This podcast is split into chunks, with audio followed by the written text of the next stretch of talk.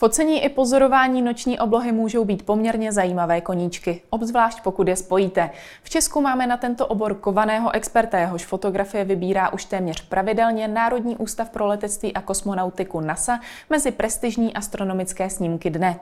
Kde se noční obloha pozoruje nejlépe, i o tom bude dnešní Epicentrum s Markétou Wolfovou. Vítejte.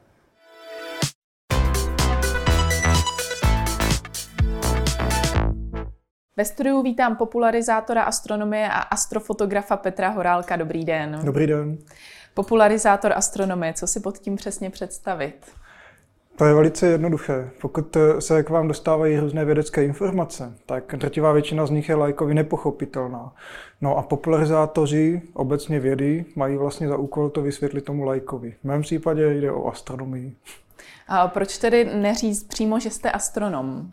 Protože jako astronom fyzicky nepracuji, tady nejsem zaměstnán jako nějaký vědecký pracovník nějakého astronomického ústavu, ale spíše se zabývám tím, že skutečně sleduji, co se v tom vesmíru děje a potom to předkládám lidem formou třeba přednášek a dalších hmm. populárních aktivit. Vy se zároveň věnujete astronomickému uh, focení. Dokázal byste určit, které ukazy na noční obloze jsou těmi uh, vůbec nejzásadnějšími uh, pro vaši profesi, které třeba jsou nejvysněnější? Nejsilnějšími zážitky obecně bývají zatmění slunce. Obecně samozřejmě nejkrásnější jsou ta úplná zatmění slunce, za kterými se ale musí cestovat, protože jsou hmm. viditelná z úzkého pásu a odsud vlastně bude nejdříve až v roce 2135 ale jsou i úkazy, které jsou lajkovi z našich končin značně více dostupné a to jsou třeba meteorické roje, různé konjunkce, kdy se setkají jaksi úhlově na obloze planety a podobně a tohle všechno těm lidem předkládáme dopředu, že se na to mohou těšit. Hmm. A pro vás jako pro fotografa jsou nejzásadnější které, které se dají třeba nejlépe vyfotit? Tuto chvíli stále si držím jaksi tu radost hlavně z těch úplných zapnění slunce, která nejenom, že jsou nádherná na pohled a samozřejmě jistou výzvou na fotografii, ale i ty fotografie mají docela velkou vědeckou hodnotu, pokud jsou správně zpracovány. A to už se vlastně dostáváme pomaličku k té mojí astrofotografické, dá se říct, profesi, protože tam se už pomaličku ta data využívají i třeba mezi těmi astronomy. Hmm. Jak jsem zmínila na začátku, se svými fotografiemi jste oceňovaný po celém světě. Několikrát už NASA vybrala váš snímek jako sní, astronomický snímek dne. Je to nějaký mezník, který, kterého jste chtěl ve vaší profesi dosáhnout? Ono to není vysloveně mezník v profesi, ale spíše je to uh, taková podsta, které člověk dosáhne a vlastně tím spíše uh, to ukáže světu, že ta jeho práce není jenom jakési pitvoření, jak to dělají někteří fotografi, kteří třeba něco domalovávají, ale je to skutečně vážená věc, uh, která je brána s největší vážností i právě na těch místech, jako je ta vědecká komunita, jak NASA, tak i třeba Evropská jižní observatoř a další seriózní instituce. Hmm. Přesto se vám to povedlo už 20krát. Čím si to vysvětlujete? Dokonce nedávno už po 22. Aha.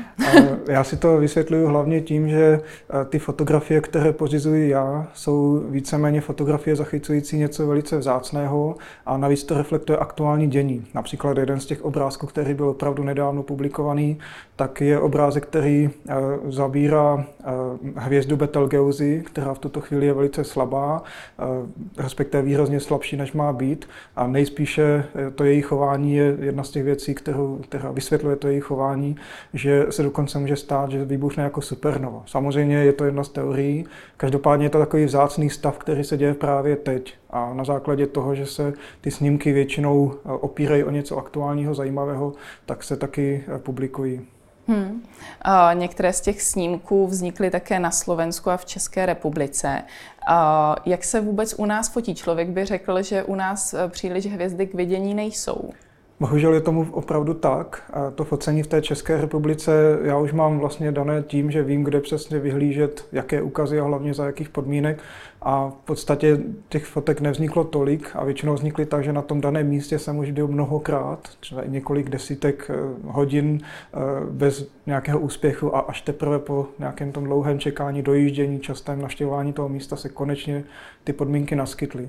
Ten nejzákladnější problém je pochopitelně to světelné znečištění, které produkují velká města. V tuto chvíli je to ještě horší, protože se instalují takzvané LED lampy, které už se velice špatně filtrují nějakými filtry a tím pádem je zapotřebí cestovat dál od velkých měst a e, samozřejmě vymýšlet e, cestu, jak třeba aspoň trošičku odfiltrovat toto světelné znečištění. Hmm. Kam byste lidem poradil, kam jet za noční oblohou v Česku? Česku asi nejkrásnější oblasti jsou eh, na jihu, v Novohradských horách, na Šumavě. Tam stále to světelné znečištění není tak intenzivní a navíc je to eh, vlastně národní přírodní park, čili příroda je tam chráněná. Potom bych doporučoval na některých místech na Vysočině anebo v Beskydech, kde je dokonce i takzvaná oblast tmavé oblohy, čili je to oficiální místo, kde tu oblohu můžete pozorovat tmavou. Hmm. Vy jste ale za svými snímky cestoval po celém světě. Ty podmínky jsou za vás vůbec nejideálnější kde? Kde vy nejraději fotíte?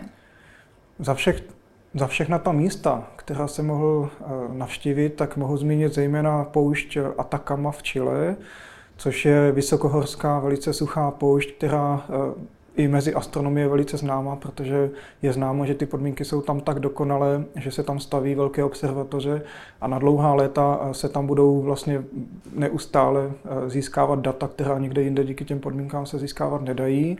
Ale po eh, té stránce zážitkové, pokud jde o to kochání se tou noční oblohou, nejenom o ta, o ta fantastická, o ty podmínky, tak jednoznačně doporučuji vycestovat kamkoliv dál od Evropy, respektive od těch velkých měst, například i třeba Jižní Chorvatsko, Jižní ostrovy Chorvatska jsou krásné. Pokud máte možnost vycestovat Kanárské ostrovy, pak teda eh, Jižní Afrika, když jsme cestovali ještě dál, tak se můžeme dostat na Kukovy eh, ostrovy nebo Jižní Tichomoří a tak dále a tak dále.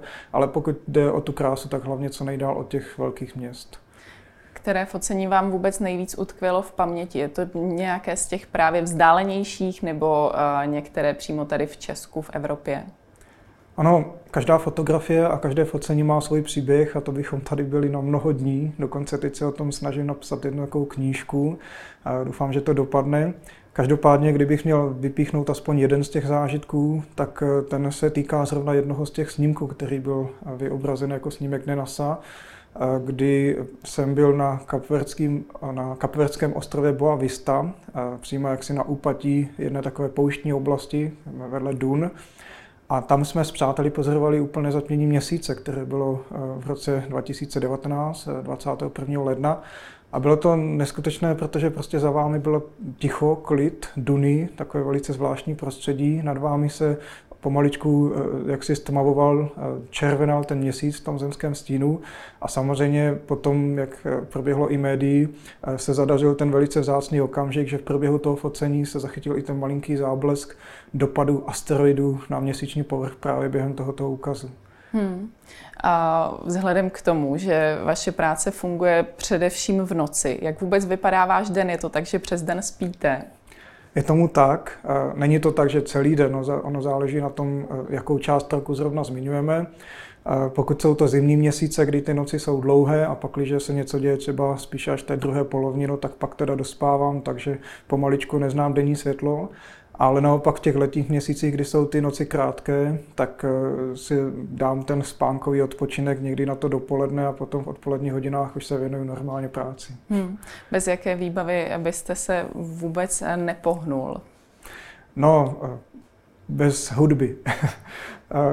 Samozřejmě důležitá je ta fotografická výbava, to je jednoznačné, ale když pominu tu fotografickou část, tak abych vůbec byl tak jako dobře naladěn, tak jednak v té přírodě člověk je naladěn už sám o sobě, protože ta noční příroda je krásná a do jisté míry taková mystická, podmanivá. A já ještě, abych si ten zážitek dosti umocnil, tak si sebou vždycky vezmu nějakou MP3 a nas, nas, kládám si tam pár skladeb, které se mi perfektně hodí k těm zážitkům hmm. a tím spíš potom uh, si to i pamatuju, co jsem kde zažil, když si tu písničku třeba znova pustím. Hmm. Často, lidi, eh, často asi lidi napadne, když se podívají na vaše fotografie, že určitě musí tam být nějaký zásah Photoshopu. Nakolik je tohle pravda? U vašich snímků? To je nesmírně dobrá otázka. Tím se trošičku vrátím k tomu, že jsem rád, že tady ty fotografie byly publikovány, jako třeba snímky Dne NASA, kde už se velice silně vlastně kritizuje, jak ta fotografie vypadá, podle toho buď se to vydá nebo ne. Ten zásah toho Photoshopu tam vždycky bude. V mém případě jednoznačně, protože některé věci se musí upravit, ale jsou to až ty závěrečné úpravy ty fotografie nevznikají jako nějaká fotomontáž, kde prostě vezmu fotografii noční oblohy, fotografii krajiny, spojím to do sebe a vznikne z toho něco, co dělají třeba grafici, když vyrábějí nějaké plagáty, ale ta data opravdu odpovídají tomu, jak to bylo nafoceno v tom Photoshopu akorát dochází k tomu, že je potřeba třeba nějakým způsobem eh, lépe skorigovat barvy tak, aby byly takzvaně fyzikálně korektní. Čili když se díváte na některé z těch obrázků a vidíte tam třeba nějaké takové červené skvrnky, které jsou na obloze, to jsou eh, oblasti zářícího vodíku, který skutečně v tom vesmíru takto svítí a je známo, že ten vodík svítí v takové konkrétní vlnové délce, takové konkrétní barvě a tím pádem nelze si hrát s těmi barvičkami, že to třeba půjde do zelena, do, do já nevím, žlutá nebo tak.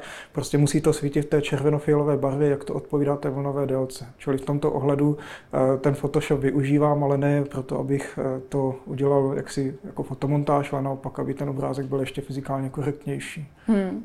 A vy jste také zmiňoval nějaké jedinečné okamžiky, například na podzim jste eh, zachytil vesmírnou stanici, jak předle, přelétává před měsícem což asi také musel být jeden z velice krátkých okamžiků. Nakolik je to vaše focení uh, otázkou nějaké dlouhé přípravy a nakolik je to otázkou náhody a štěstí?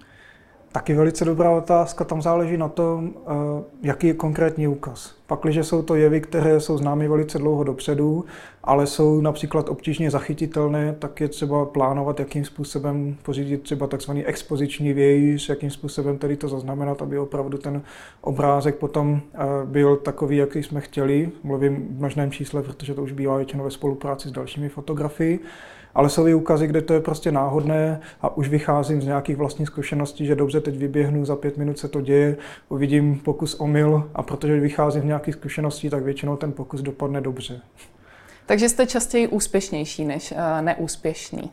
Jak se tak říká, člověk musí tomu štěstíčku jít naproti a e, v tomhle ohledu úspěšnější bývám spíš z toho e, ohledu, že třeba si e, krátce před ukazem vyzjistím, jaká je aktuální situace na nebi, pokud jde o počasí a pokud teda mám tu šanci aspoň trošku ten úkaz uvidět, tak prostě sednu do auta a jedu tam, kde je ta pravděpodobnost nejlepší. Čili spíš než o přípravě na focení toho úkazu samotného, to bývá ve většině případů o tom hledání toho jasna.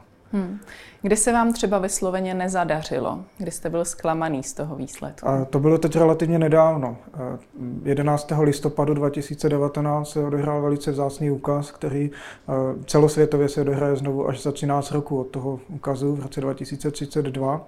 A to byl takzvaný přechod Merkuru před slunečním diskem. Je to opravdu zásná událost, kdy planeta Merkur se jako taková malinká tečička, kulička objeví před eh, slunečním diskem a pomaličku před ním přechází.